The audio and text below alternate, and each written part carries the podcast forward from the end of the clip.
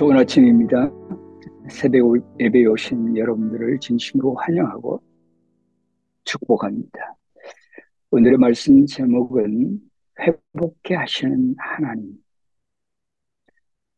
어제 본문의 말씀에는 시인의 고백 속에 아주 처절한 아픔을 호소하듯 전달해 주었는데요. 나의 괴로운 날, 내 뼈가 쑥같이 탔다. 마음이 풀같이 시들고 말라버렸다. 이 시인의 처절한 고백은 너무나 안타까움을 엿볼 수가 있습니다. 마음의 깊은 상처와 고통이 있음을 말해주고 있죠.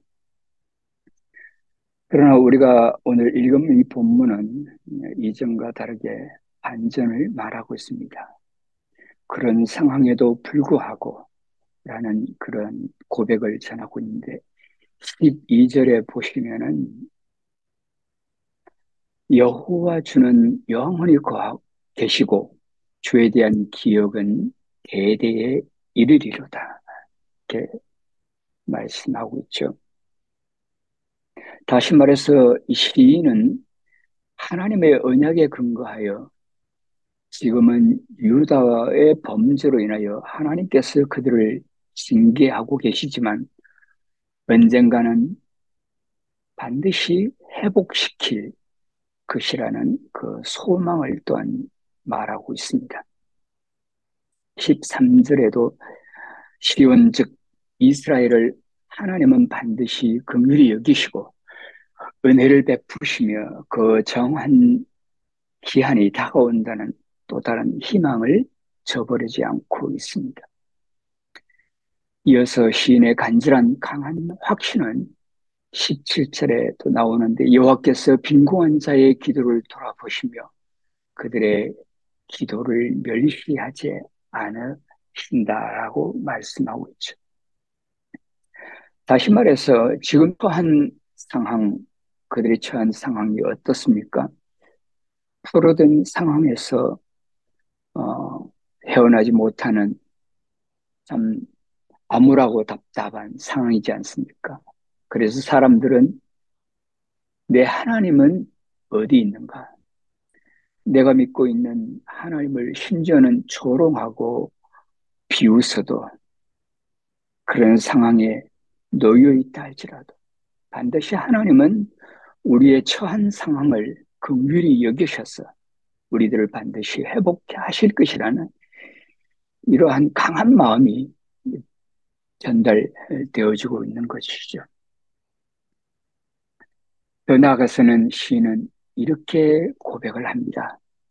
상 18절에 보면 창조함을 받을 백성이 여호와를 찬양하리로다.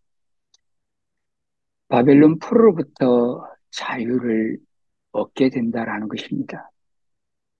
그 유다 백성들은 회복을 할 것이고 장차 새롭게 지음을 받을 것이라. 그리고 하나님을 여호와 이름을 찬양할 것이라. 그렇게 이야기를 합니다. 위에 시인의 고백을 보면은 너무나 강렬한 고백이지 않습니까? 하나님은 우리를 회복하게 하시고 또 우리를 새롭게 하시고 그것은 하나님은 영원하시고 무궁무진하시고 우리의 기도를 반드시 응답하게 하실 것이라는 그런 확신에 찬 믿음의 고백을 엿볼 수가 있습니다. 여러분 어떠세요? 혹여 여러분의 마음과 삶에 때로는 낙심되거나 힘든 상황에서도 주님을 높이고 부르짖고 또 하나님께 온전히 나아가고 계신가요?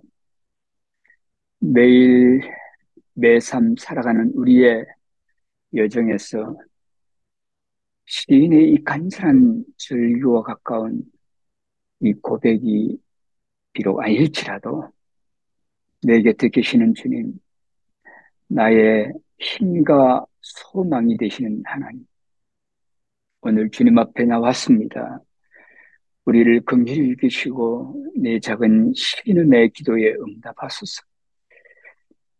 우리가 간절히 찾고 구하고 또 구하며 하나님의 울부짖음이 비록 없다 할지라도 우리의 작은 목소리를 주님 앞에 나와 우리의 마음을 올려드리고 엎드릴 수 있다면 아니 주님 앞에 나와 우리의 마음을 올려드리고 하나님을 높일 수 있다면 주님은 결코 우리의 우리를 예면하지 않으시고 우리의 기도에 응답하시리라고 믿습니다.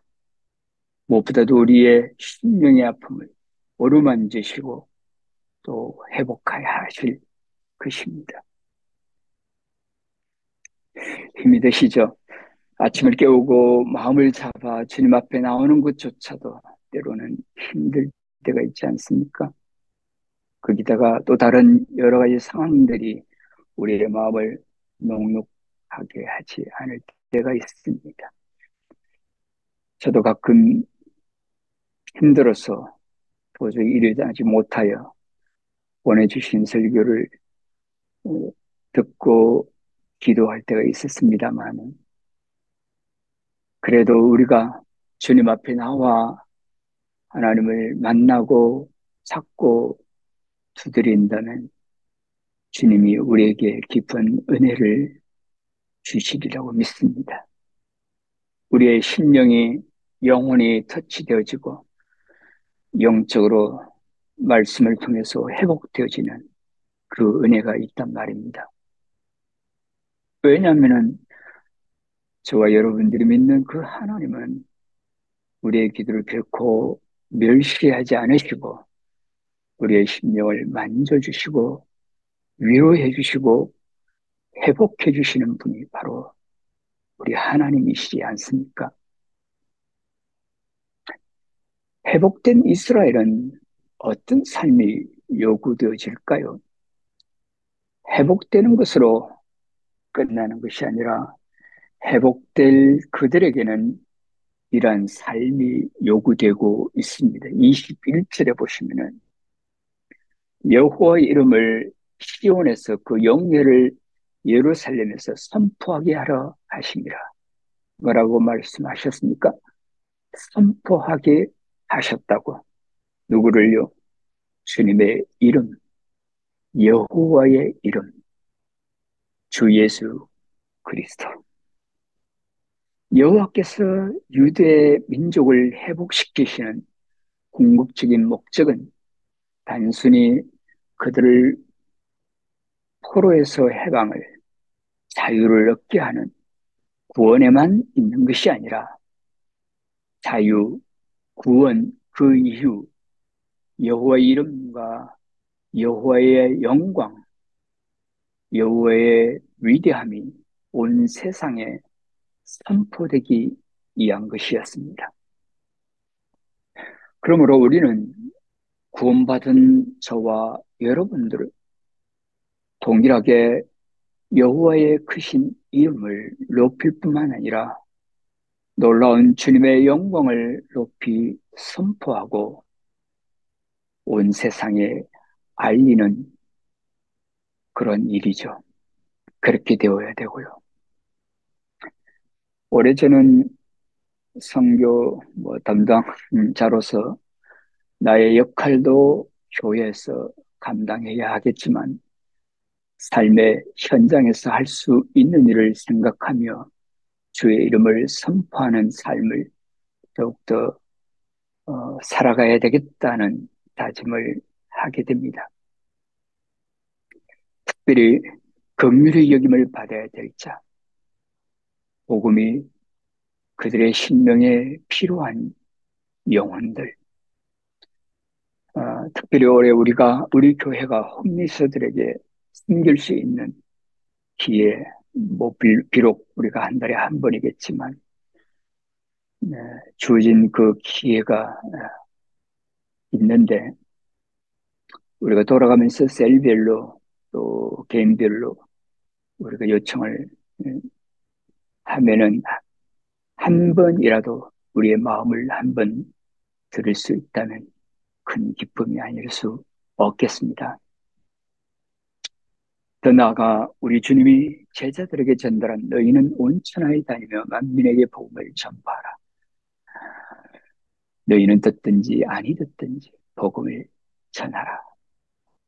너는 예루살렘을 떠나지 말고 온 유대와 사마리 땅 끝까지를 복음의 증인이 되어라. 이런 주님의 말씀을 다시 한번 깊이 새기며 무엇보다도 회복해 하시는 이스라엘 백성들이 반응해야 될 그것 하나님의 이름 여호와의 이름이 선포 되어야 된다라는 이 사실이 이 말씀이 제 가슴에 깊이 다가오게 되어 감사가 되었습니다. 오늘 하루 성도님들의 마음에도 깊은 소원을 갖고 나의 주, 나의 하나님, 우리의 삶의 현장에서 구원받은 그 감격의 은혜, 나를 새롭게 빚어주신 여호와의 이름, 나를 구원하신 예수 그리스도가 선포되는 소중한 하루 또한 주간이 되어지기를 간절히 소원합니다.